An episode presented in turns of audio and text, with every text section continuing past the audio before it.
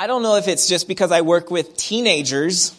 Um, I teach Bible at the high school here, or if it's because I have kids. It's probably a combo of both, or because I just love good old fashioned creativity. It's probably all three. But when I saw the trailer, the teaser, the preview for Frozen 2, didn't see that coming, did you? I was hooked. It, it was just basically a scene of what might come. And I was like, wow, I really want to see this. I really want to see this. I know, right? Well, I have kids as an excuse, as an excuse.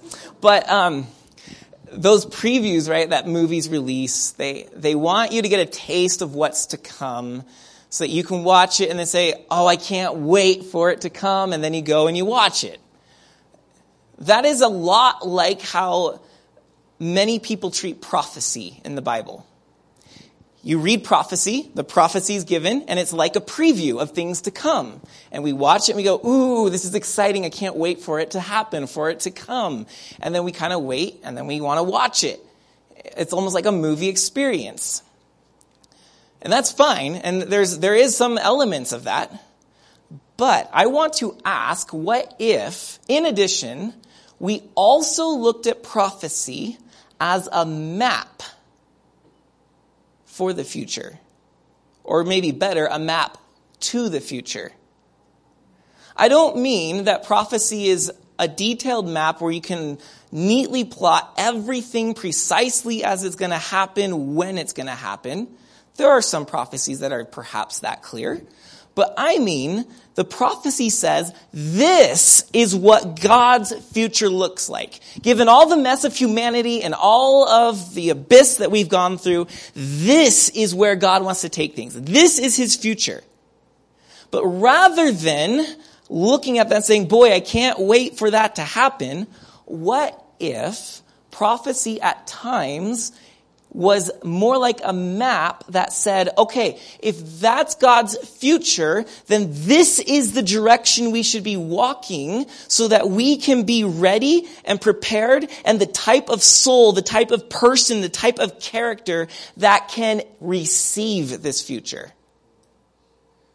As C.S. Lewis puts it in many different ways of his works, that we are not able to handle the reality of God's future without the path of Jesus to transform us. It's too real, it's too much for the mere mortal to receive. And what if, when we look at prophecy, we see, wow, that's what may, that's what's going to happen. Um, this is now the path that's asking me to walk in light of what's coming.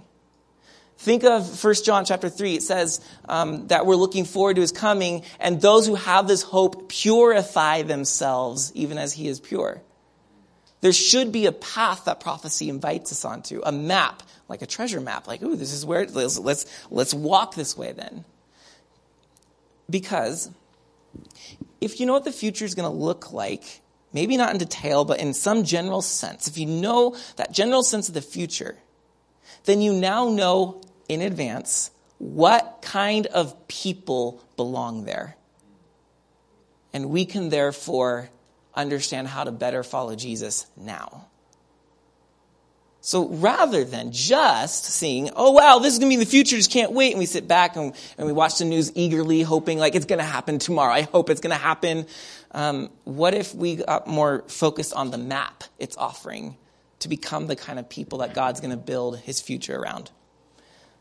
Well, I think and I hope and I pray that that question will at least have some plausibility and make some sort of sense as we go through this very odd passage. Now, how many of you read this? Chapter 38 and 39. And how many of you feel like you could do a really dandy job up here? it's on. uh, yeah, so full confession before we get into chapter 38. Um, I sometimes I don't feel, I sometimes get nervous when it comes to prophecy because it's a very hostile and divided subject. It's a very hostile and divided subject. There is no universal agreement on the future. probably because we haven't gotten there yet, just a guess. But even when it seems that this, there's a passage like what we're going to read that's very clearly about something down the road and not something that has happened, even when it's clear that there's something down the road, even when you read scholars who are in the same belief camp, none of them agree. You will get a slight different view or a radically different view for every commentary that you read. So I say that to say, full confession disclosure, I get nervous sometimes because there's going to be somebody who's going to feel like I was out to get your view. That's wrong and that's not true. So don't misunderstand me tonight. I'm going to teach this passage to you the best I understand it. And, you know, you can be like, he got everything else right except that one. Fine. I can live with that. Honestly, I can live with that. I just don't want you to feel personally attacked. That's not at all my intention. All right, let's go then. And by the way, if you feel that way, it's way too much about you in your life. Just saying. Okay, so Ezekiel 38. Now, Geo last week did this uh, this amazing passage where God's saying Israel is going to come back to the land. And in chapter 37, that is poetically and metaphorically and graphically portrayed through this valley of dry bones, totally uh, just a heap pile of death and God takes that death and he brings life out of it. He brings a nation out of it. So we know God's up to big things in this closing chapters of Ezekiel. The glory of God that departed in the early part of the book is returning at the end of the book. And so now it gets a little darker. It was beautiful in chapter 37. Now it's a little darker. The storm clouds gather. So chapter 38, verse 1 the word of Yahweh came to me. Son of man, set your face toward Gog, the, of the land of Magog, the chief prince of Meshech and Tubal, and prophesy against him and say, Thus says the Lord Yahweh. That phrase, thus says the Lord Yahweh, is going to repeat seven times this is the first, it'll repeat six more times. So, seven sections in these two chapters. We're going to see this, this odd future event. Seven sections. It's a very Jewish thing to do. It's almost like here's part of how the new world, right? Seven days of creation, how the new world is going to come about. Okay? Um, seven is also going to repeat later on. But so in this first section, we're going to see a beast called a beast and the beast is going to be unleashed upon the people of God. Scary.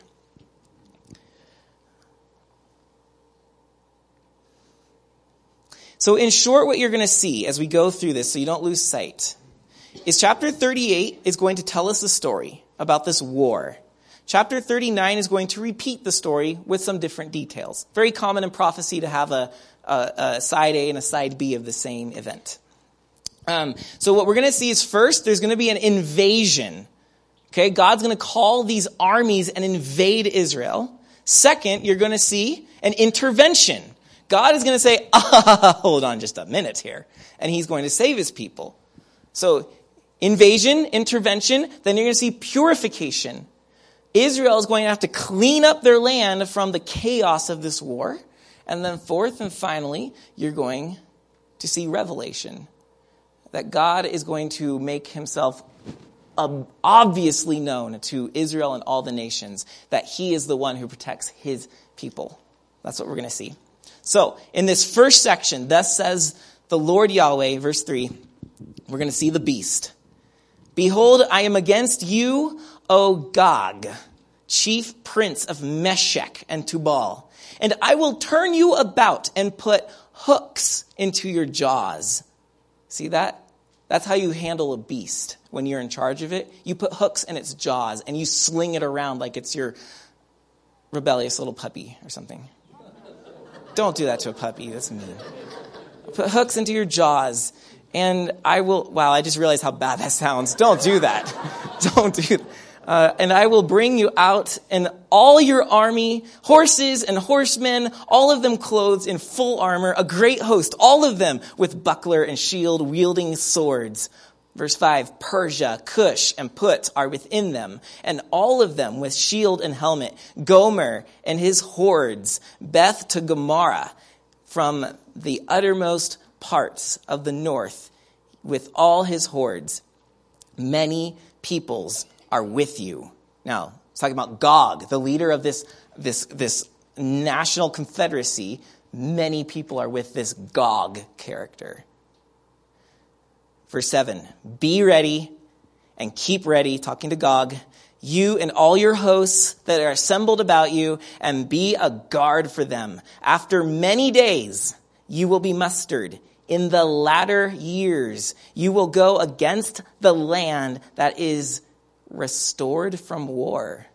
The land whose people were gathered from many peoples upon the mountains of Israel which had been a continual waste. Its people were brought out of the peoples and now dwell securely, all of them.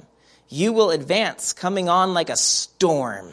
You will be like a cloud covering the land, you and all your hordes, and many peoples with you. Okay, so now we're introduced in this first section to the coming beast, this coming monster. Gog is his name. No one has a clue who Gog is. He appears to be some leader. Now, um, you may get a hint, though, when you look, and it says, we're going to go back up to verse 2. Son of man, set your face toward Gog. So that's the leader of the land of Magog, the chief prince of Meshech and Tubal. Okay, this is where this gets really fun. I had a lot of fun this week. Um, the land of Magog is way up in the north and uh, it's actually present day Russia owns that land presently. So a lot of people jump to the assumption that Magog is referring to Russia itself. Now, it gets more interesting because then it says the chief prince. That phrase chief prince is Rosh in Hebrew. So some people then say, ah, of course, Rosh, Russia. Gog comes, Gog is some leader from Russia.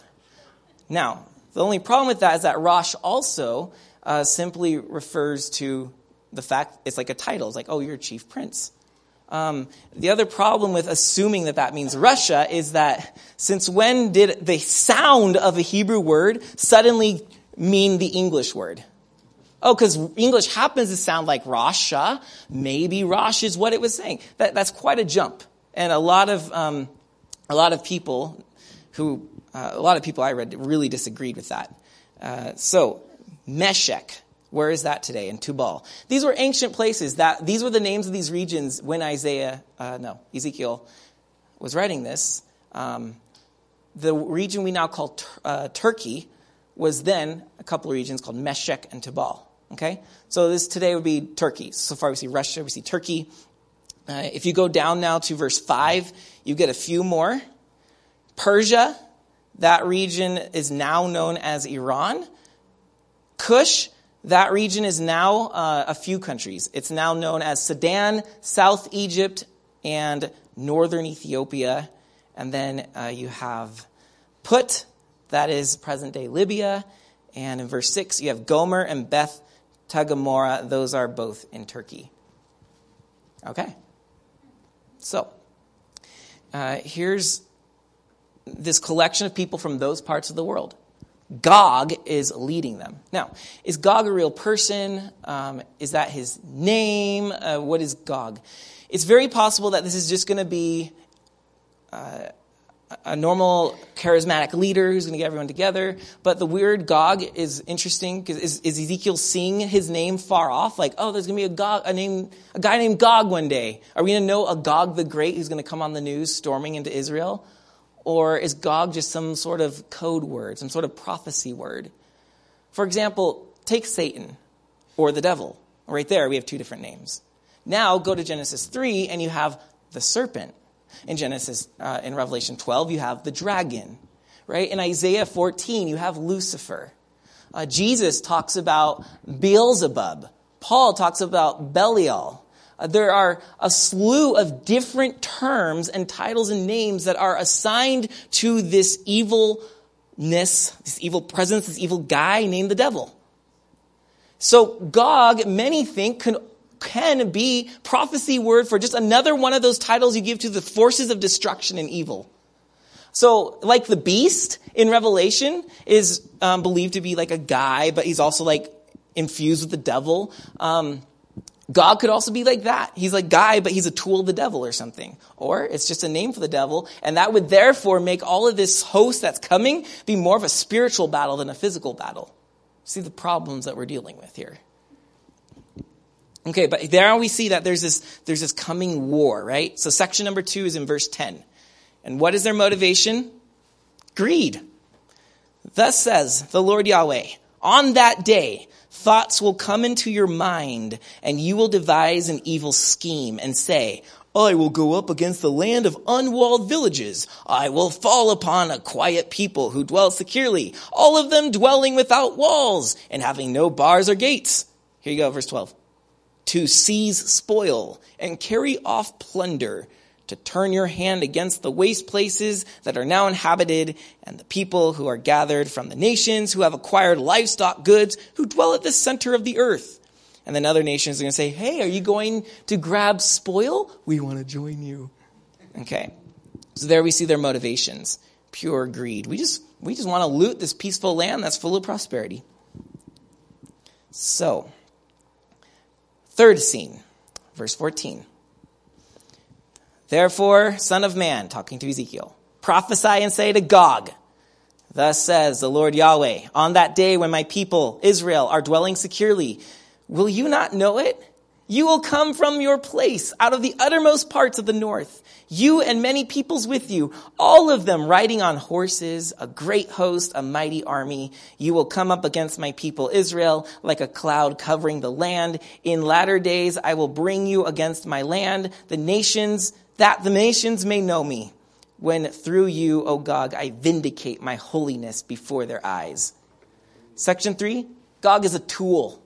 He's just a tool. God's like, I'm going to use you to show everyone what I am actually about. I'm going to defend and rescue. Section 4, verse 17. This is the section I titled, But God. You know those two great words? In Ephesians chapter 2, we were sinners, we were lost, we are going to die, but God was rich in mercy. There's a lot of really good but God sections. This is one of them. So, verse 17 Thus says the Lord Yahweh Are you he of whom I spoke in former days by my servants, the prophets of Israel, who in those days prophesied for years that I would bring you against them? Okay, that's troubling because here God seems to be implying there's a lot of prophets who've talked about Gog already, but you read the Bible, Gog is only here. One other place, but we'll get there. It's in the New Testament. Gog is only here. What prophets is he talking about? That's where you can, you can throw out and say, maybe Gog is just a word for a demonic host or for the devil or for some sort of demon possessed man. In other words, he's a tool of God, yes, but he's also a tool of the devil. And that's, that's where, because if the other prophets have talked about him, then he must have showed up, but just under different names, like the names given to the devil. I don't know. But that's an interesting verse. So in verse 18, though, but on that day, the day that Gog shall come against the land of Israel, declares the Lord Yahweh, my wrath will be roused in my anger. touch my children? Watch what I can do. So watch, verse 19. For in my jealousy and in my blazing wrath I declare, on that day there shall be a great earthquake in the land of Israel. The fish of the sea and the birds of the heavens and the beasts of the field and all creeping things that creep on the ground and all the people who are on the face of the earth shall quake at my presence. All of creation is going to tremble. And the mountains shall be thrown down and the cliffs shall fall and every way shall shall tumble to the ground. I will summon a sword against Gog on all my mountains, declares the Lord Yahweh. Every man's sword will be against his brother. With pestilence and bloodshed, I will enter into judgment with him, and I will rain upon him and his hordes and the many peoples who are with him torrential rains and hailstones, fire and sulfur and I will show my greatness and my holiness and make myself known in the eyes of many nations. Then they will know that I am Yahweh. Whew. So, that list of so many supernatural interventions, a lot of these are in Revelation, all over in Revelation. So, some interesting comparisons you can begin to muse about. If you're like me, you just, you know, muse about these things. But then, chapter 39, fifth section. This is the section of purification. So, we've seen the invasion, we've seen the intervention, now we're going to see the purification. That Israel has a lot of cleanup to do after this massive war. And you, son of man, prophesy against Gog and say, Thus says the Lord Yahweh. And now he's reiterating a lot that he's going to bring Gog against the people. But what gets really interesting is when you get to verse 5. You, Gog, this is 39 verse 5, shall fall in the open field, for I have spoken, declares the Lord Yahweh.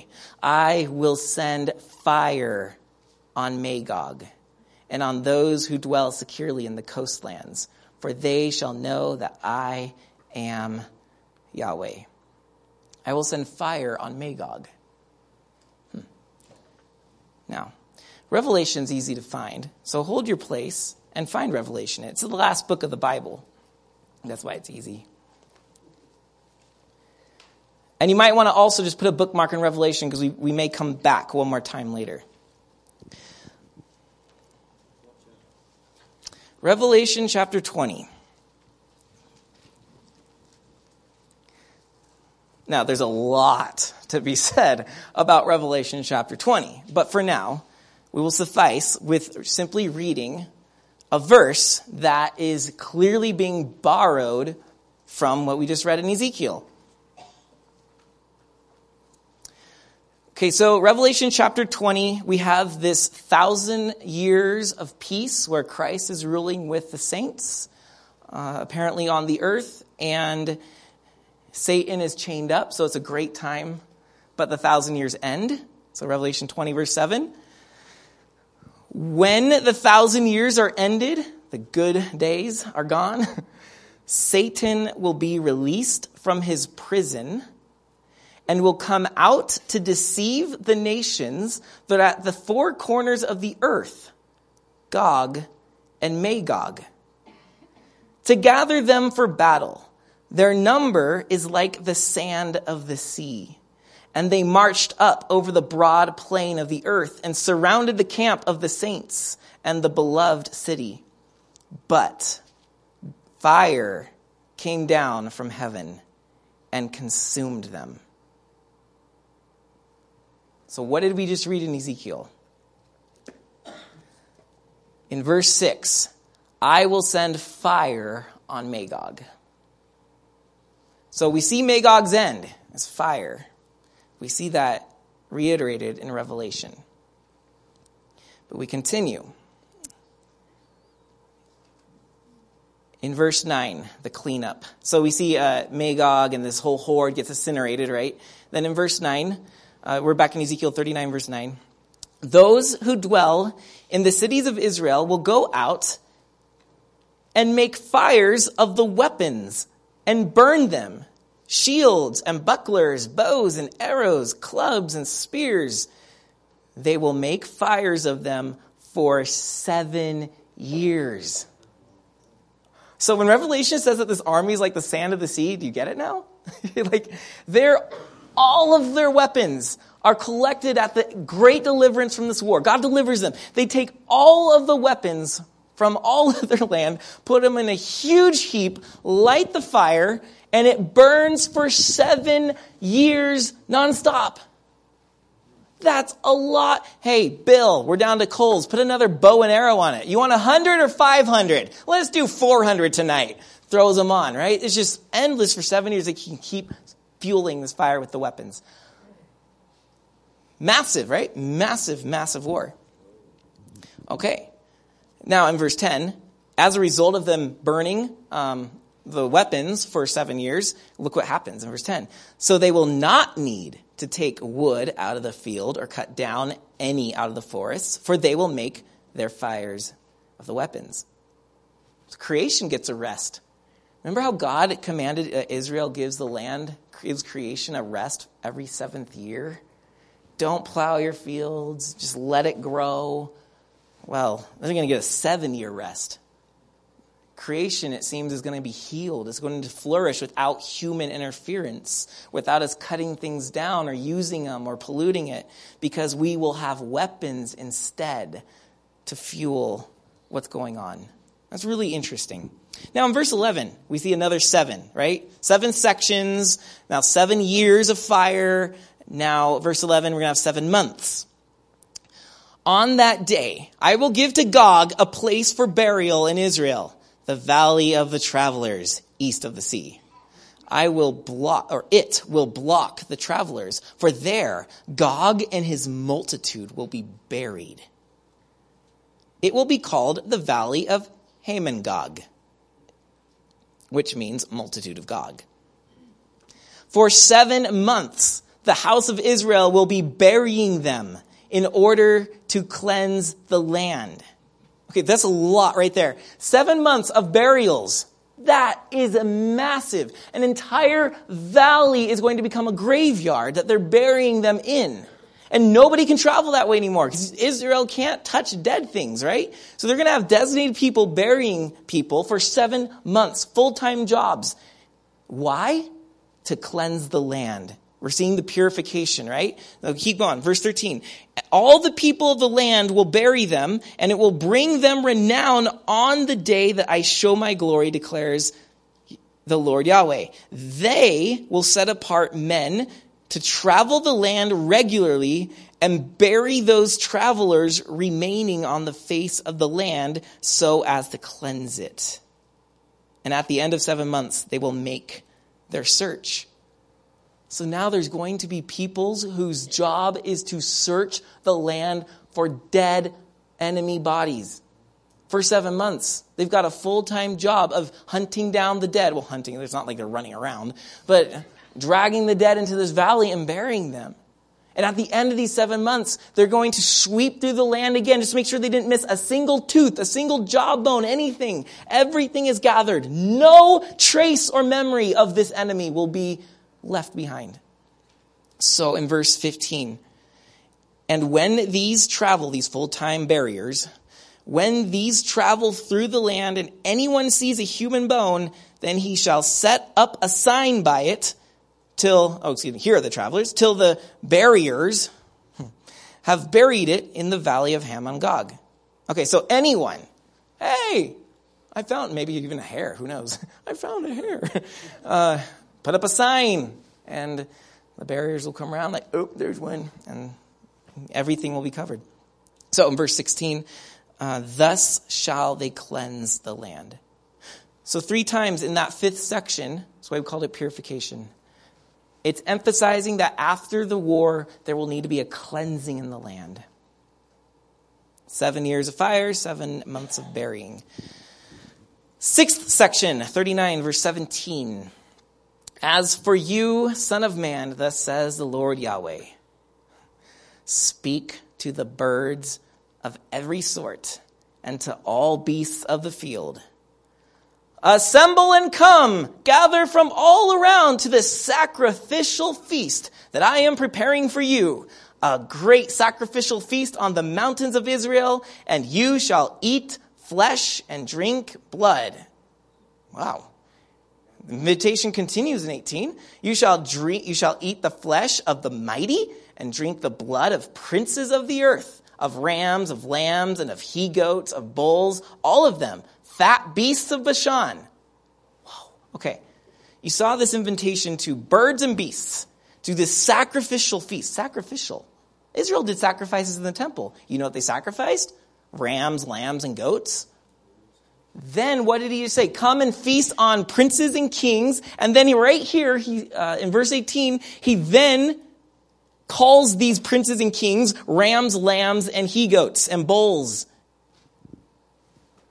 He's likening these dead enemy army people to animals slaughtered for a sacrifice. Now, what did the sacrifices of Israel do? They purified and cleansed.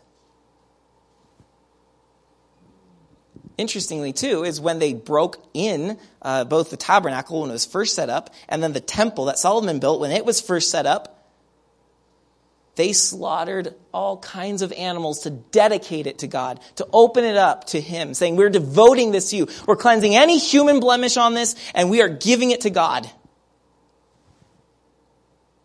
Could it be, could it be that what we have here is those who set themselves against God will then be turned into the offering to cleanse the fallen world and renew it?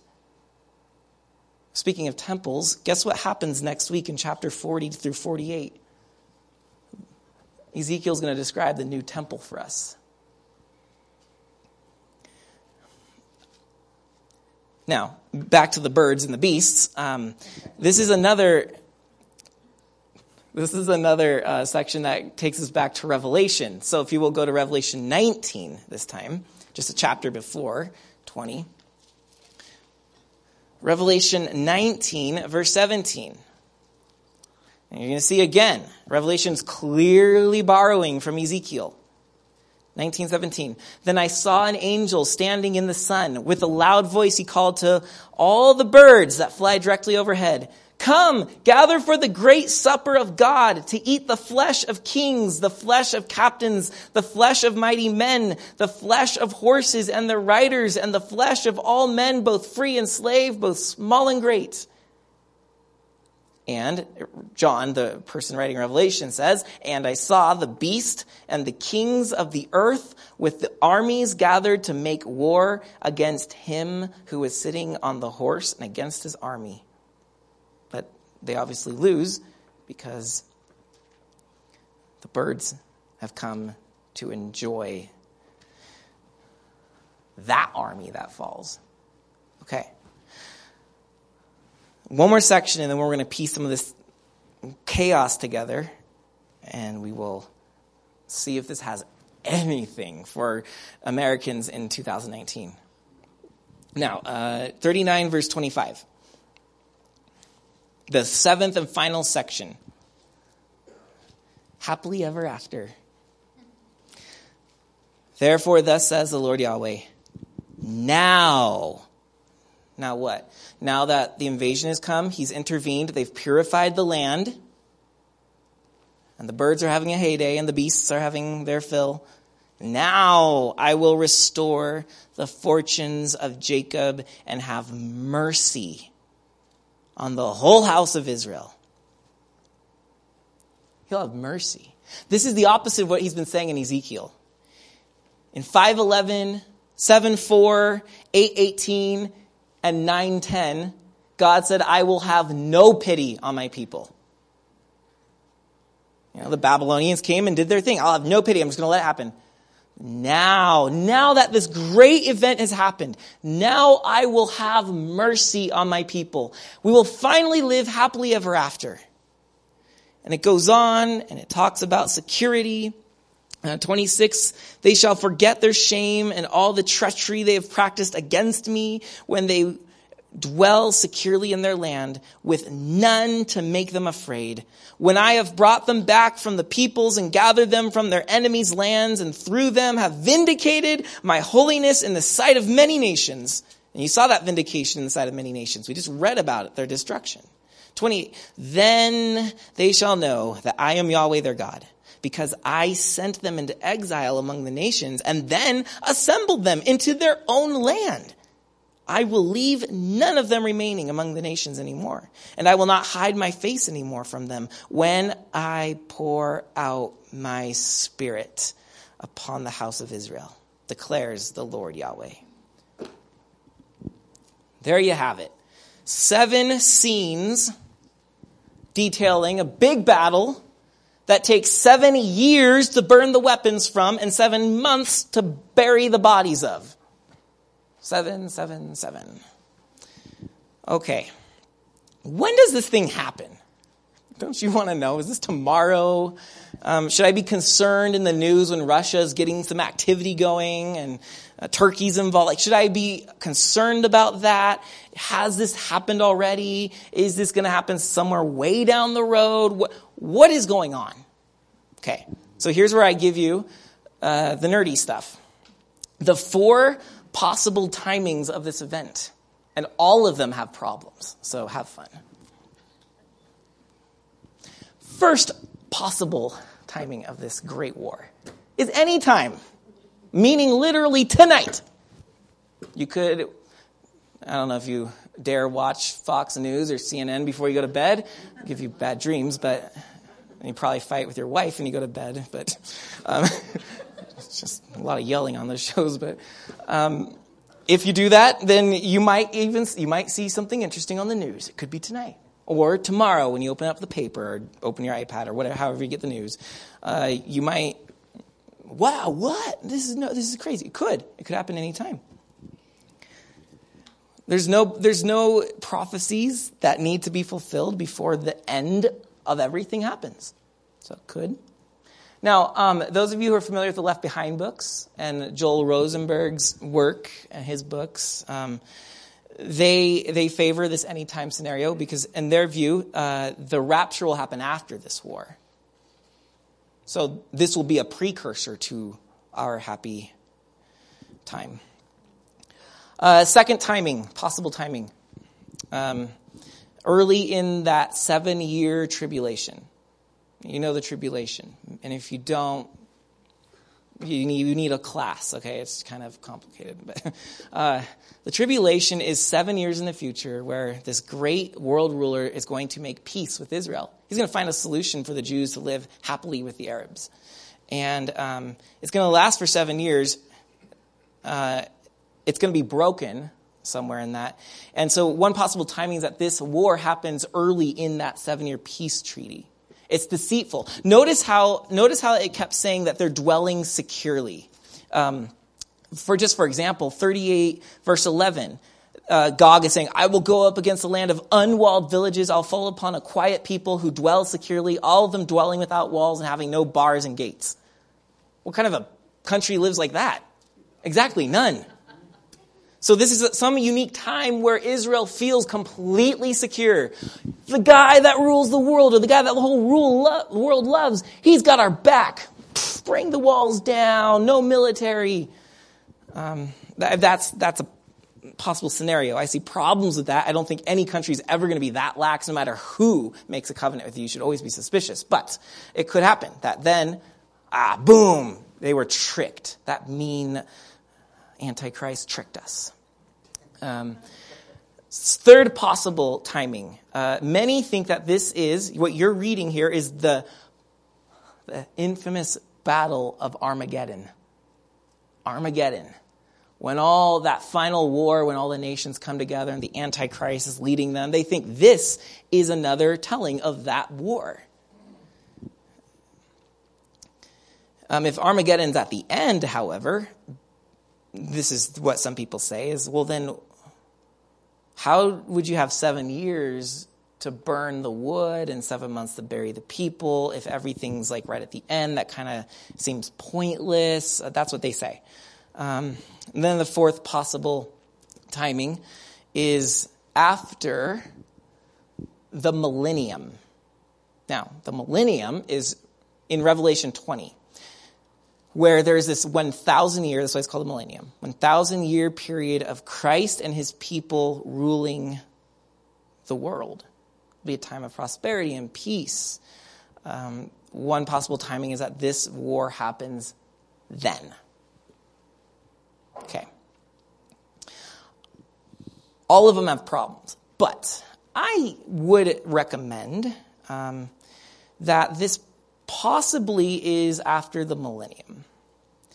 And my reason for that is, well, rather than trusting news sources and matching ancient regions with current political states and names and thinking, oh, Ezekiel's talking about Russia and so forth, rather than doing that, which isn't very biblical, it's just guesswork, um, the Bible itself mentions Gog and Magog, and I, I wanted to say, I think the Bible's saying, that's, this is where it's happening.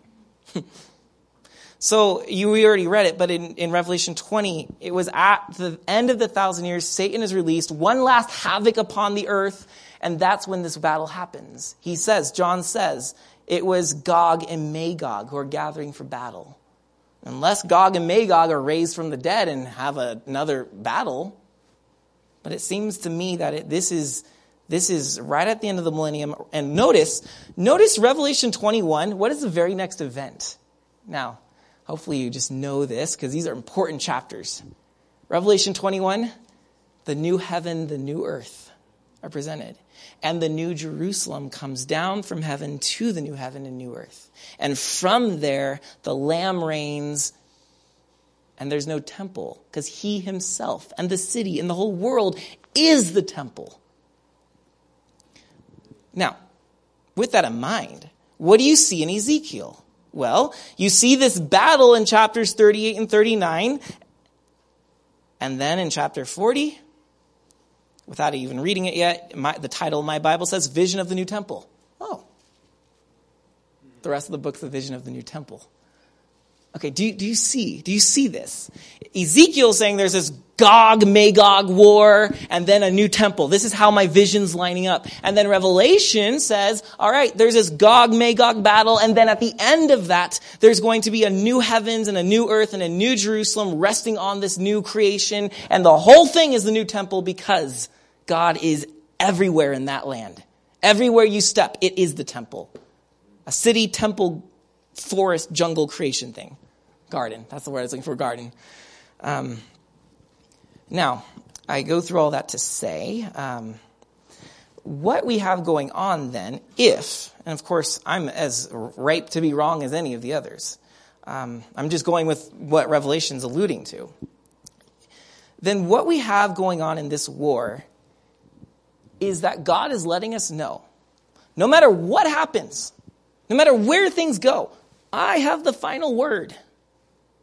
That's really the point of these chapters. Despite trying to identify this or that or when or what is going on, it's very clear that the point of these chapters is my people have seen a lot of evil, and we've read about it in this book. But I will be faithful to deliver them in the end. Okay.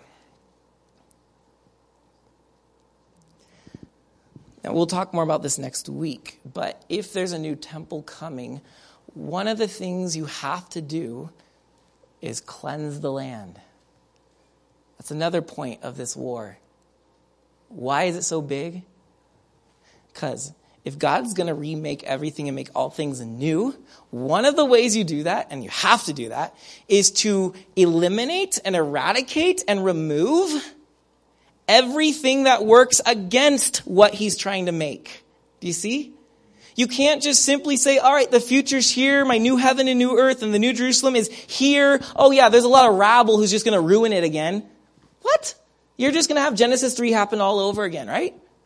He creates this, but then he also says, if you have been living the sort of life forever and ever that wants nothing to do with this future, I'm going to gather you together in one massive battle where you can vent all your rage and your anger against God and against his people and live the life you want just for a short period so that then I can incinerate you and say, all right, awesome. It's basically just trying to purify the earth of the rabble that will ruin what God's trying to do. Why do we live in a world we live in now? Quite frankly, there's a lot of people that don't want God on earth. That's why he's hasn't made the whole thing his temple, right? It has to be cleansed. We have the massive um, cleansing. It's almost like the flood, only very different. Fire instead of water. Purity is important. So if we're looking at prophecy, going back to our question, can it be seen as a map to the future? Then yes. Looking at this, if what this is, is God purifying the world so that he can bring his presence from pole to pole, his reign from end to end, then we want to be people who are walking the path of purity. You don't want to be the one who has to be, the world has to be cleansed of you. You want to be, good, good riddance. We got rid of Billy. No, that's horrible. Billy was your boss, I know. The, the job you left, that's who he is. Um, no, not at all. Um, you want to be the person who is already cleansed, the person who's been walking pure.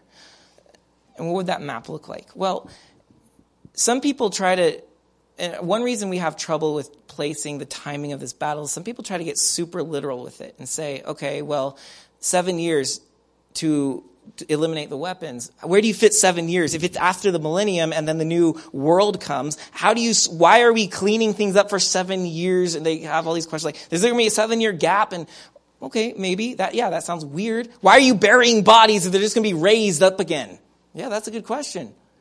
So what some people have said is the sets of seven in here are meant to be like exclamation points of, Yo, I'm not trying to give you a literal seven year timeline period. I'm just trying to say that this is the new world God's going to bring into being. He's going to eliminate evil to bring it in. That's how he's going to do it. Just like in Genesis chapter one, there are seven days. Um, one of the things that God does is there is chaos. You open the Bible and it says, in the beginning, God created the heavens and the earth and the waters. And there was darkness there's no life there. Darkness and water in the Bible are consistently, at least ocean water, not sprinkling water, uh, they're consistently evil sources in the Bible. God steps in, and for seven days, he conquers it. How? He brings life into it. He brings life into it. He takes what is useless and makes it useful. He takes something that's uninhabitable and makes it habitable. And then, what does he do on the seventh day? He rests which in Hebrew thought didn't mean like you and I, like, oh, good, the NHL playoffs are on right now, I'm going to rest. Uh, no, not like that. Obviously, you wouldn't do that anyways because the Ducks aren't there. But um, you, rest to the Jew meant there's nothing left to conquer. I will now move in. And in ancient societies, when a king conquered a land and cleansed it from all rebels, they would build two things a statue of themselves. What does the Bible call us? He made us in the image of God and a temple. The king would then build a temple and say, I devote this land to my God. When, G- when God moves in, it's his house. The entire cosmos was his temple until we polluted it. So, where was I going with that? Sevens.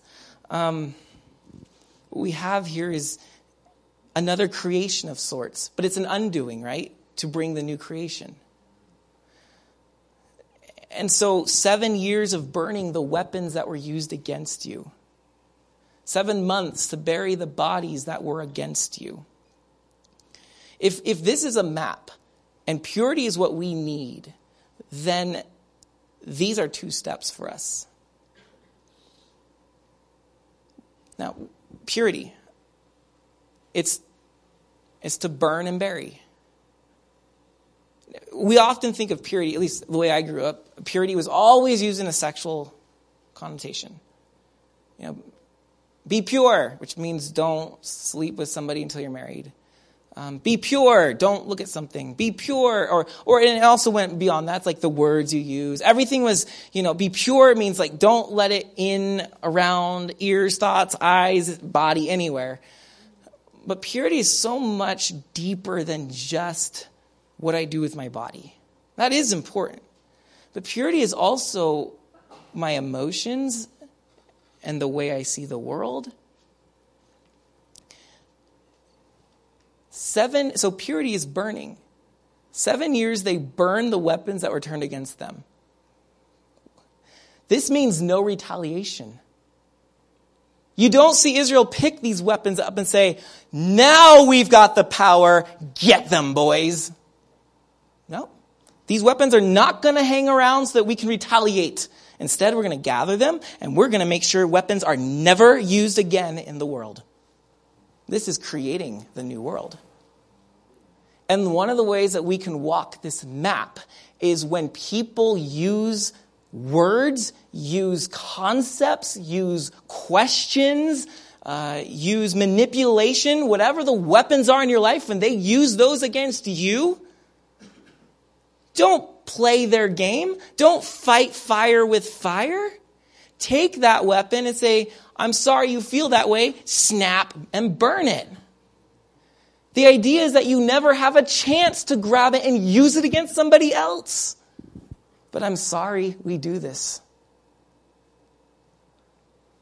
I've quit Facebook, so if you've been trying to reach me there, I'm sorry. But um, I, because I got so tired of seeing my Christian brothers and sisters use it as a platform to use the ugly language and hostile view of politics against the very people who do the same thing to them.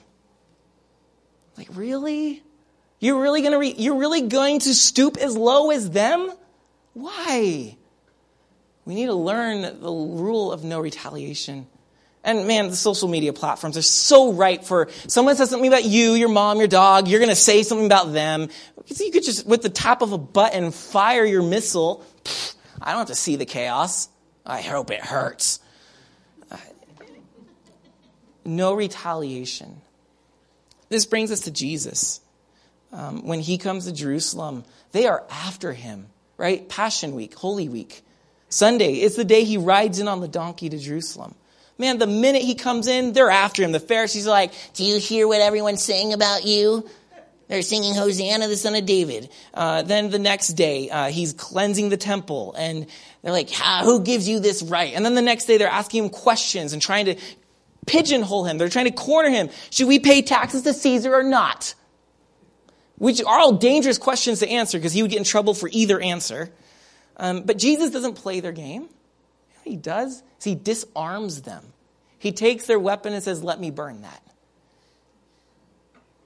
Let's just take, so Tuesday is the day when he's asked, Should we pay taxes to Caesar or not? Do you remember this? Okay, so if he says, Yes, we should pay taxes to Caesar, then the Jews will know, Oh, he's on the Roman side. But if he says, No, we shouldn't pay taxes to Caesar, and the Jews would say, Yay, he's on our side. And the Romans would go, Mm hmm, watch him. He's dangerous. So much like today, everyone asks you things like, So, our governor, what do you think about what he just did? And they're ready to corner you this way or that way with your one answer. Oh, you're against me, or oh, you're for me.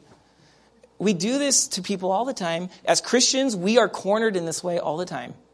But Jesus, so brilliantly, says, mm, he always turns, right? He doesn't feel like he has to answer questions. He, he's quicker to question their question. That, that was a rabbinical tradition, by the way. You ask someone a question, rather than answering it, they'll ask you a question back. And he did that. So, Does anyone have a coin? Oh, oh, oh, me, me, me. They, they're all anxious, right? Okay, first of all, it shows that they're rich. So they're the powerful, and there's a lot of poor worshipers around. And then, like, I got one. And she's like, okay, cool. Whose face is on it? I know, I know. It's Caesar. Now, what you don't know, but if you see archaeology, there'd be the face of Caesar, which one was offensive to a Jew because that's an idol. Where are they? They're on the Temple Mount. they brought an idol into the temple. Pfft. Everyone would know that, right? This isn't nitpicking. Like this was culture. That's why there was money changers. They had to change the Roman money for Jewish money, so it wasn't idolatrous. So here you have these religious leaders with idolatrous coin in their pocket. So he's already got them. He all he do is ask a question. And um, on that, around that face would be the words, I don't remember Latin, but um, it says Son of God. Eh, another step to idolatry. This man on this coin is the Son of God. Um, so, anyways, they expose themselves, right? By holding up that single coin, everybody now knows which side they're on. And Jesus never had to answer the question because now they're embarrassed as they say, Oh, oh, you got us. And now he doesn't even have to answer the question. These are the things Jesus does. So, if you're a, you know, if you're a lady who isn't married yet, uh, doesn't have kids yet, and people always like, when you get married, huh? As if it's like your God-given duty to get married and have a kid or something. Um, you don't have to like play that game. Like, well, why do you want to know? It's a better response, right? We don't have to, anyways. We don't have to retaliate um, just trying to tie this into Holy Week. This way we went there. Um, then finally, so that's the burning of the weapons for seven years. No retaliation. This map to the future means we live without retaliating. Remember, Jesus said in the Sermon on the Mount, You've heard it said, eye for eye, tooth for tooth. Now, that was the law, and it was a good law, because in ancient societies, if you wrong my family, I'm going to get my entire village and we're going to take out your village.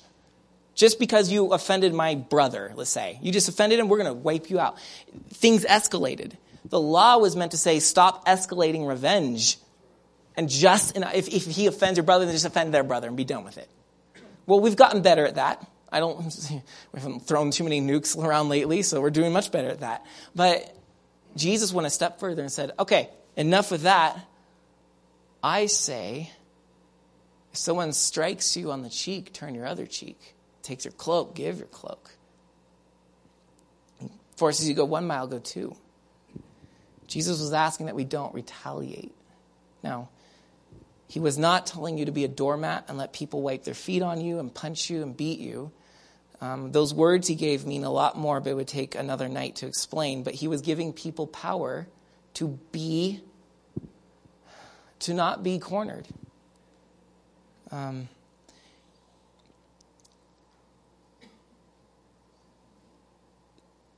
so then in 39, verse 12, we saw seven months the house of Israel will be burying them. So, the map to the future, to God's future, means we must stop retaliating. One of the ways to be pure is to stop having to get even with people. Stop retaliating. Burn your weapons. Second, though, no zombies. They're burying the dead.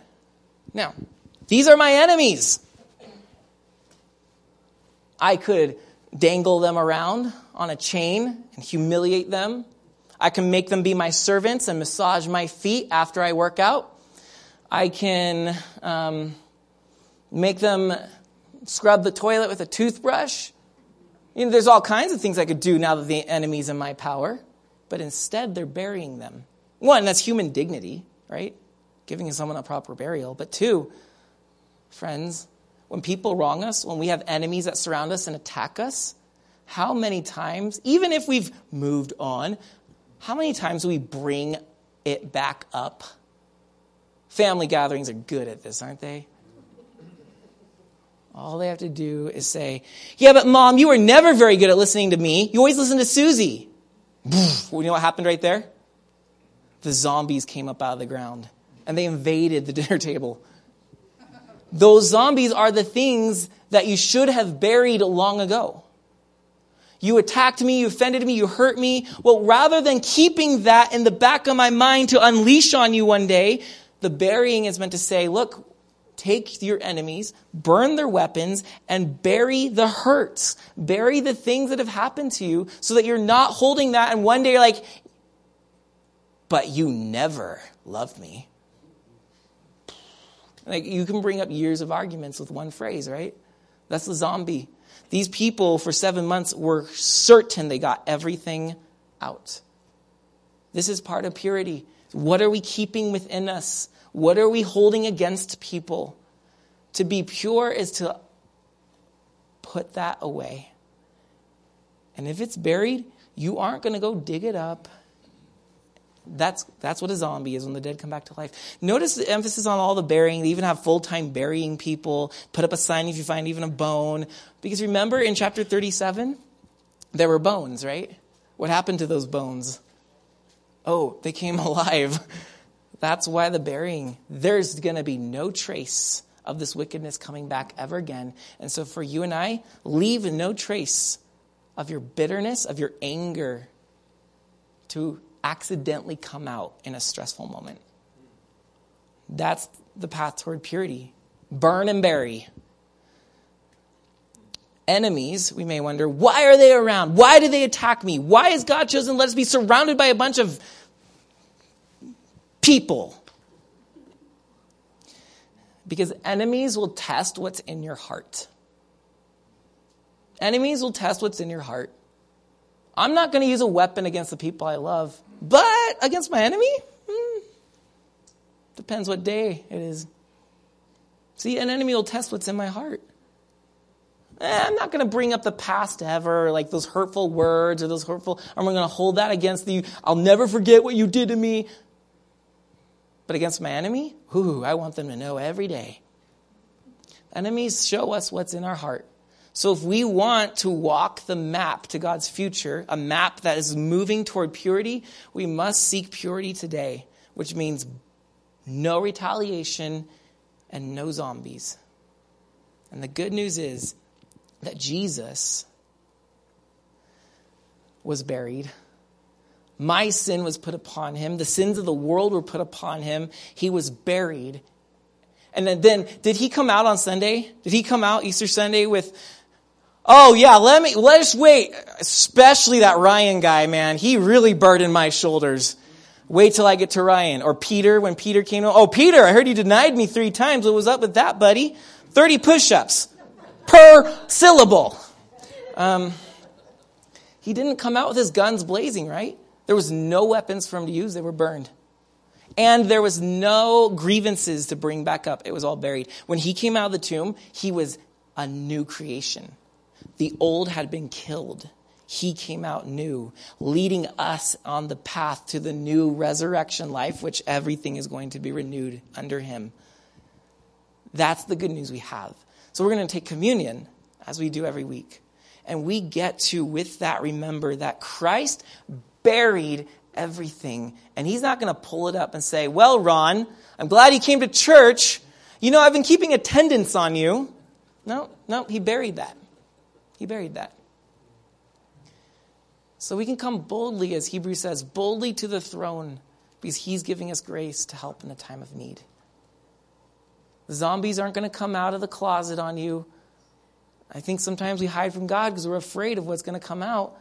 Listen, God took it all and He buried it. And if anything comes running out and scaring you, all you have to do is say, Thanks for burning and burying that, Jesus. Thank you. So be free, be liberated to walk in purity. You are God's child, and He does not desire to obliterate you. He wants to live with you. Father, we pray that as we are surrounded with the Gogs and